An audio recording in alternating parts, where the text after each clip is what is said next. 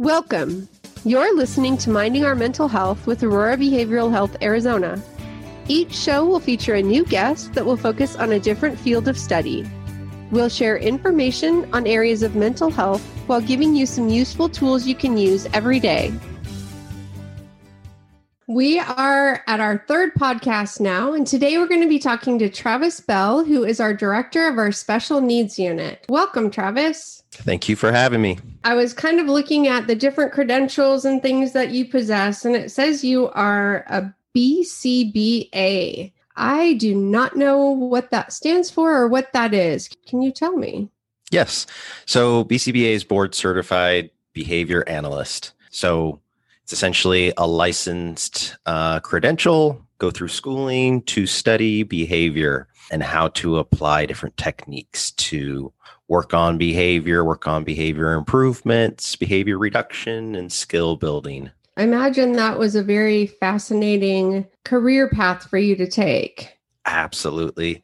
My biggest thing with behavior analysis is it's really sort of data, very practical driven. And so we're constantly, I mean, for what it's for what it says, um, analysis, we're constantly analyzing things, and that's kind of right up my alley. And it takes out some of the subjectivity of maybe your other typical therapies. And so that really appealed to me is that we're looking specifically on at numbers and for evidence of improvement in behavior the first thing I can think of is I actually have a friend of mine who said that the doctor was going to recommend that her three year old son be tested to see if he is autistic. Can you tell if a three year old is autistic? Like, why would the doctor think that? Can you even treat a kid that little? I mean, yeah. So, f- with autism, it is a developmental disability. So, anything that is related to development, you can detect as early as there any sort of milestones are supposed to be met. And it's actually interesting with autism, they keep, you know, the field continues to be able to detect autism earlier and earlier, as well as treat earlier and earlier. So I would actually go as far as to say is three years old is kind of old with the Goodness. current, yeah, with the current practice. Last I heard, just over a year, uh, maybe even before that, you're able to start seeing signs.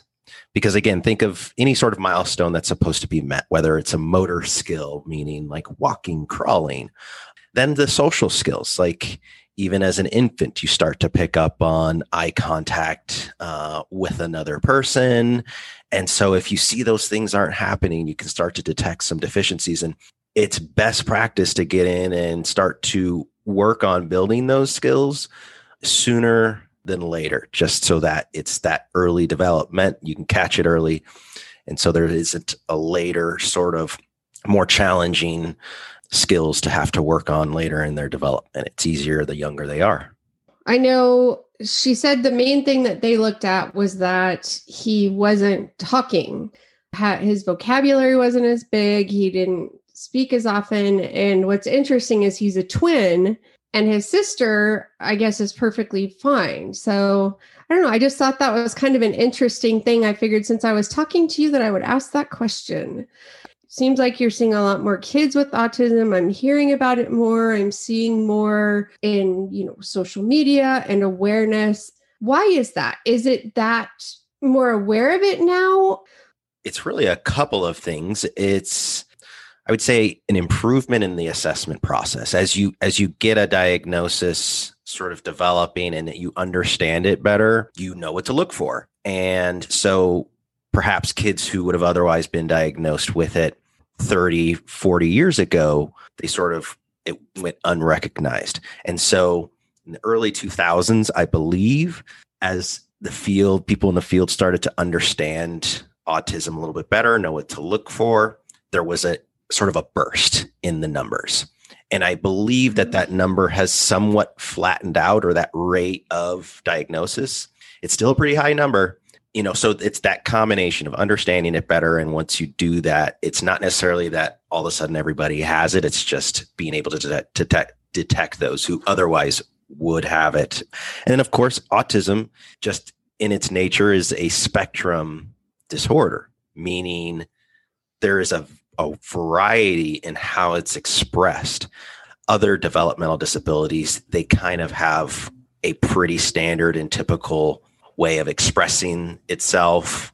Uh, a lot of times there's physical appearance cues or just, you know, just interaction cues. With autism, on the other hand, especially somebody who's higher on the spectrum or higher functioning, it could it might not even be detected. There's some adults who, you know, are still sort of may may be curious whether or not they themselves or a family member or friend has it in it, but it's not one of those things in some cases where you can just flat out recognize it. It's it's a spectrum, so there's varying degrees of it. That makes sense. So that's why you might hear of somebody, you know, saying that, oh yeah, you know, my son is a person with autism, but he's able to, you know, have a, a job while he's in high school that type of thing. And then you hear other people who you know know their their child can't can't work. They can't be in any type of of setting. So that's what that spectrum means. It can be anywhere from maybe really severe to basically normal function but just has some a little bit of extra things with it. Yes which was yes. probably a terrible way to describe that. So I apologize. No, I mean, there's um, it's however you, I mean, essentially best understand it, but but it is just that it's it could it's a a wide variety. So it does include those who simply cannot speak, like they just it's a neuro neurodevelopmental disease or disorder where you know it affects that part of communication and social interaction. You're not able to. So, like I said, you're sometimes an individual might not be able to speak. Sometimes they might be able to speak, but not pick up on like tone and inflection in your voice or not pick up on certain sort of social cues like sarcasm and things like that. And so as you start to kind of go up there, it's it becomes less detectable. And and yes, just like you said, there's varying degrees of function that come with it. You have people who are extremely successful um, extremely and, and fully independent, able to go about their lives and, you know, in a way that they choose. And, and so it's pretty interesting in that respect. When, when you talk about the assessment, how is that assessment work? What do they do to, to determine that that's what's going on? Well, there's various assessments, some more common than others, and they'll be looking at things such as their verbal communication in addition to other things that go with it. But they're also going to be looking to rule out things. There may be speech and language disorders that are occurring that don't involve other aspects of autism. So it's going to be sort of a comprehensive look at the individual while ruling out other cognitive delay and speech and language disorders. I know at Aurora we have a special needs unit. What's the difference between how do I know that that's just him and his normal behavior versus I should actually be getting him evaluated and he might actually need some additional extra help like the special needs unit. Mm-hmm. So it's it's for us it's pretty straightforward with the special needs unit because we're a level 1 psychiatric hospital. So essentially it's it's behavioral health. It's a, it's a autism plus a mental illness. So they refer to that as comorbid disorder. You know, typically you have somebody maybe with autism that has some, you know, needs with regard to developing social skills, and you've got different resources in the community for that. But for us, being a level one psychiatric facility, it comes down to mental stability and safety. So, what determines that they come to us is that they're just there is you know, behavioral health challenges that are significant enough and dangerous enough to where they cannot function in the community. So when I say straightforward, it's they are physically combative and it's to the point where it's dangerous. They're combative with family, they're combative with peers. Maybe it's uh, you know, a significant regression in ADLs or they're harming themselves again in a significant and dangerous way. So it's anything warranting hospital stay. So they're coming here for safety. Uh, so yes, we're that combination: special needs development, working on behavior skills, but also our one of our primary focuses is on stabilization. So it may might even involve psychotropic medication to help with some mood related disorders. Uh, and then, of course, we do applied behavior analysis as well to continue to try to develop behavioral interventions and techniques. So to come to us, it's a matter of safety.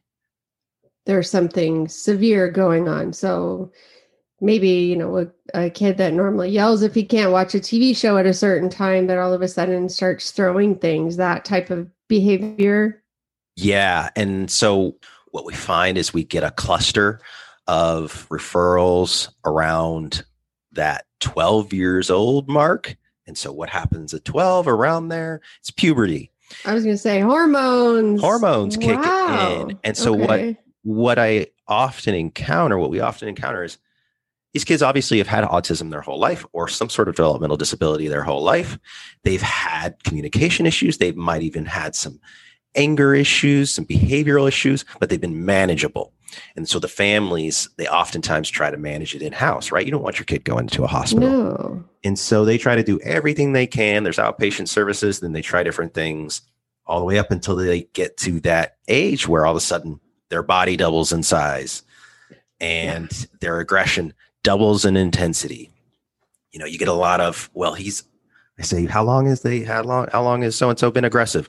Really, all their life. It's just gotten to the point where, you know, there is an actual safety risk at play. Parents may, you know, feel they are not safe in the home, or siblings start to, you know, be in unsafe situations that were otherwise manageable up until that point.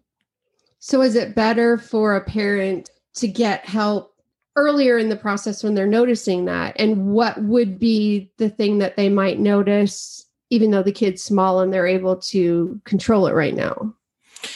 Well, really, it's going to depend on the individual, but I would say, just in general, don't wait.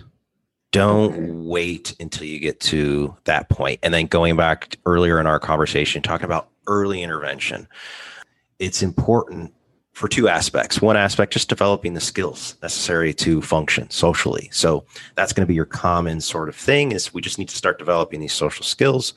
Um, but second to that, and related, is if they don't develop those social skills, then that can, increases the chances that it'll lead to more challenging behavior. So think about it.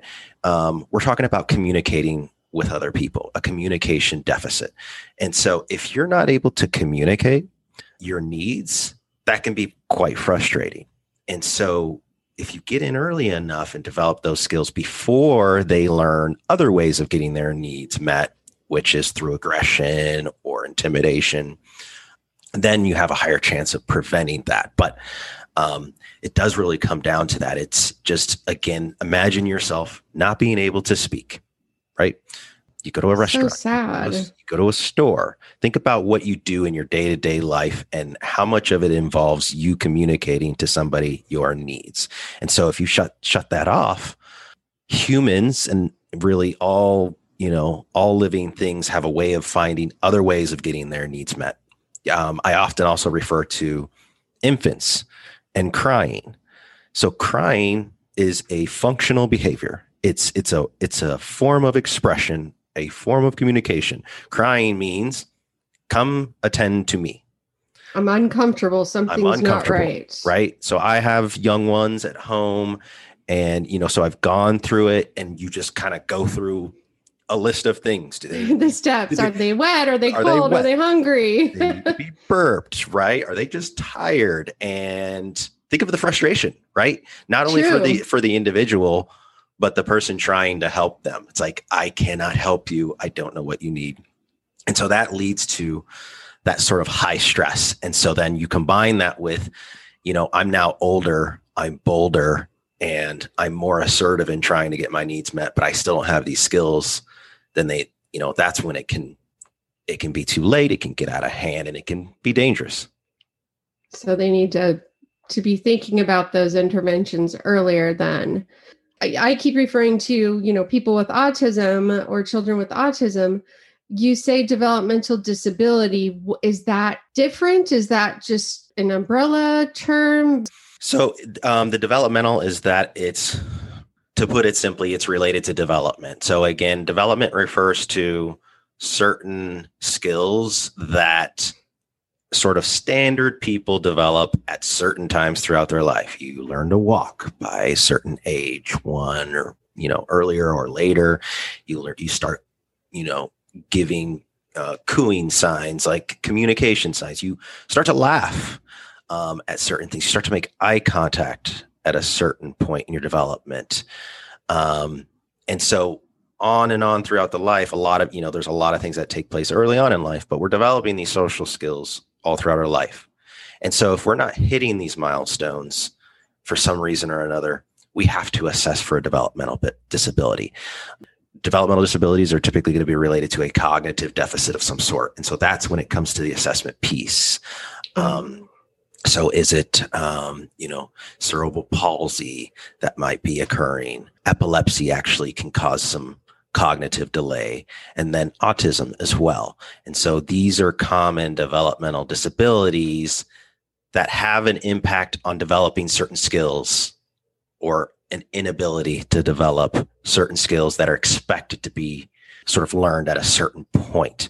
And so that's when it comes down to you just assess for you know what's what is it actually that's impacting them so what's happening and then they can put a name to it yes i know friends of ours have a son who he's 21 now and he has cerebral palsy and i really hadn't had a whole lot of interaction in my life. I just you know no one in my family had any developmental disabilities and we go over there and for some reason he just loves me. He i'm his person. I bring my daughters over who are around the same age but it's all about me.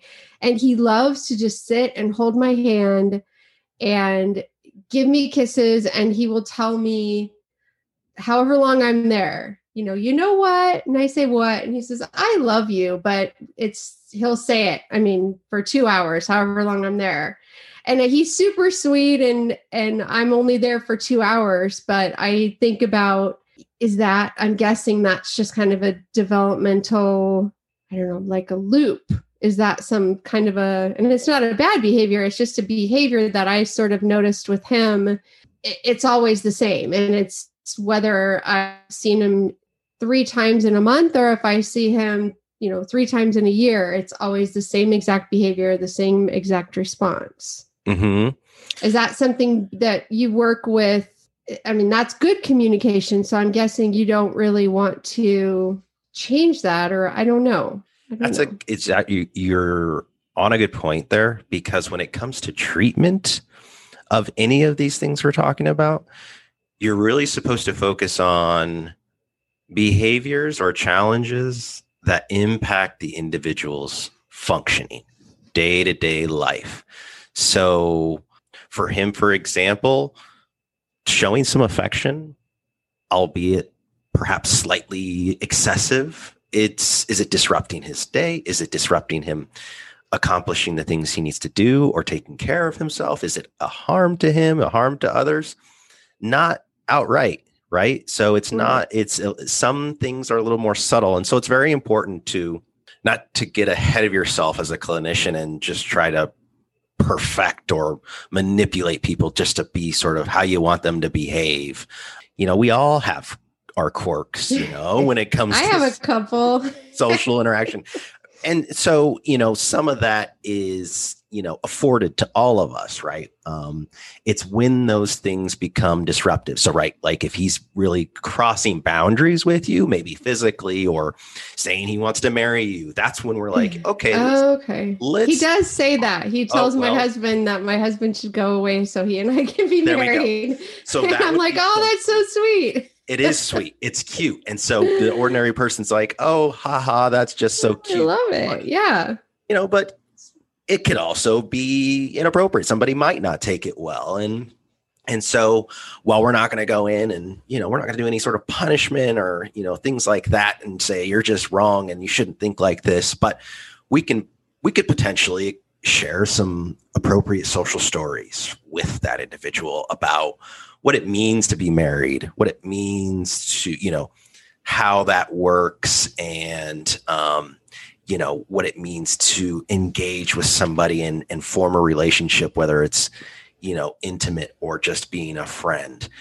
We could all we could always you know take some opportunities to address those things and say oh well you know this is that's not how it goes. I i appreciate that you like me. I hope we can hang out. But you know when married people they typically stay together and that's the goal and the intent for us and so you sort of you can work on those things um, a little bit to kind of steer it because obviously it could you know potentially cross some boundaries and it's just better to understand the world around you and we want to help somebody do that.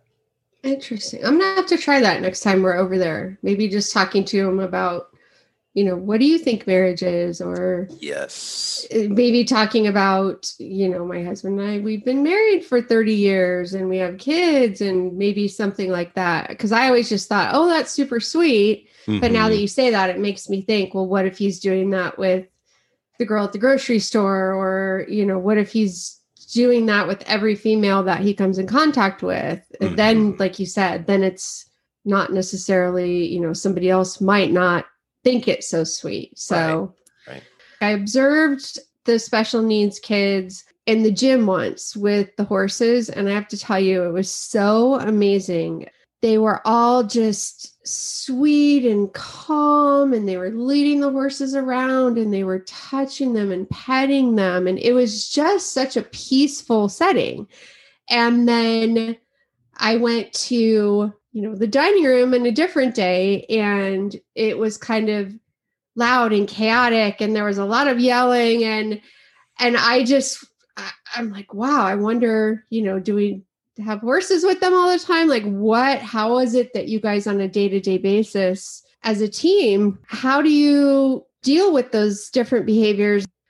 I'll tell you my my favorite question is why. So that's that is my specialty in life in general. Um, but that that speaks to the analysis part of behavior analysis, and what that involves is observing these situations over time and repeatedly, right? So you might have seen those isolated situations where it's just like, hmm, there's some things going on here, there's some things going on there.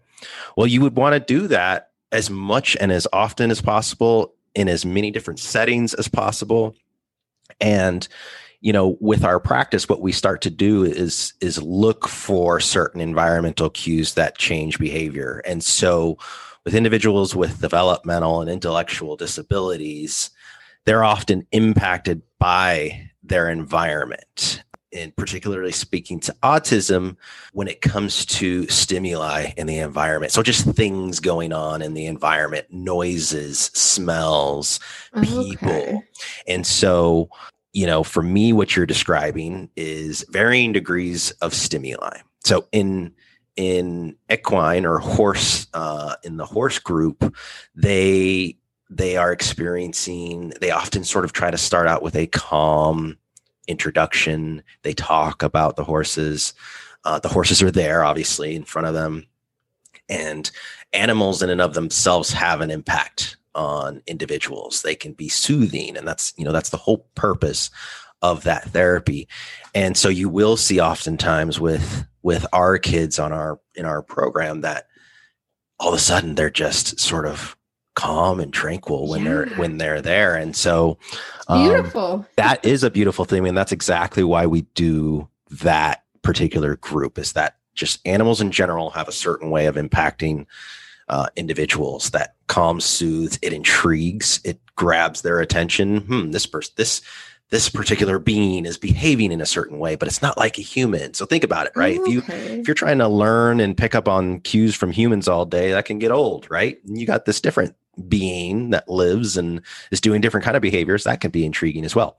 You know it can also come down to just a sensory thing. Horses are big and soft. You can go pet them. Um, so there's all sorts of things. We've we've um, had dog therapy as well. Same same thing. They just uh, has a way of intriguing and, and capturing that attention versus i'm in a cafeteria hall with a bunch of you know chaotic individuals around me. This is too much to handle. And so I don't otherwise know how to get out of this situation.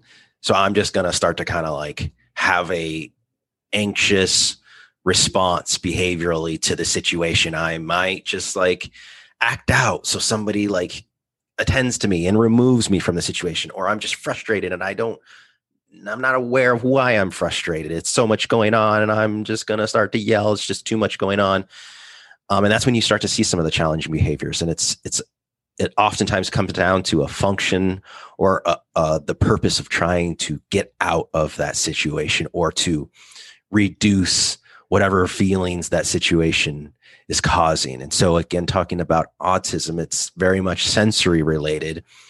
Again, it can have varying degrees. Not not all individuals' autism are the same, but some are easily overstimulated. So think about you know a concert that you've been to, or oh, yeah. you know a sporting event. That is a different experience. I remember watching the Phoenix Suns basketball, and it's you know I had my girls there, you know, a, a year or so ago, and you know one of them just wanted to plug their ears the whole time. And, and That's I usually realized, me like, okay, I need yeah. quiet. There's too much going on. Whereas I was fine, you know? And so we all have different thresholds when it comes to that. And so when you start to look at individuals with autism, those thresholds tend to be lower. And so they have a response to that. So my daughter might have been able to solve that problem herself. She plugged her ears somebody who doesn't have this coping skills or a way to resolve it or even understand why they're feeling the way they are might do some other things that my daughter could have very well just got up and ran you know from the bleachers or started to cry or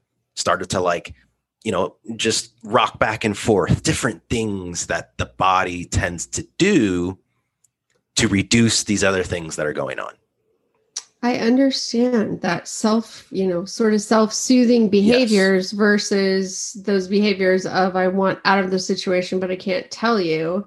Yes. Um, goodness. Well, thank you so much for joining me today. I really, I've learned so much and I really appreciate you answering all of my questions. Um, hopefully, nothing was too horribly worded. Uh, but I really appreciate it. It was nice to talk with you. And I'm sure that I'll have you back at some point in the future to dig even deeper into that special needs community and what we do for these kids at Aurora. So thanks so much, Travis. It's my pleasure. And again, yeah, I'm I'm, you know, anytime excited to talk about these things and and definitely, you know, uh don't be too hard on yourself for your questions. In fact, this is this is an appropriate, you know, I think sort of conversation and appropriate questions and because this is i would say speaking to a general community and how we try to understand these things right without getting too technical you know or too scientific with it it's it's really sometimes just flat out hey this is what i observe this is going on um, so I always appreciate having these conversations. So thank you, thank you, for, for your me. thank you for your grace. I appreciate that. yeah, my All pleasure. All right.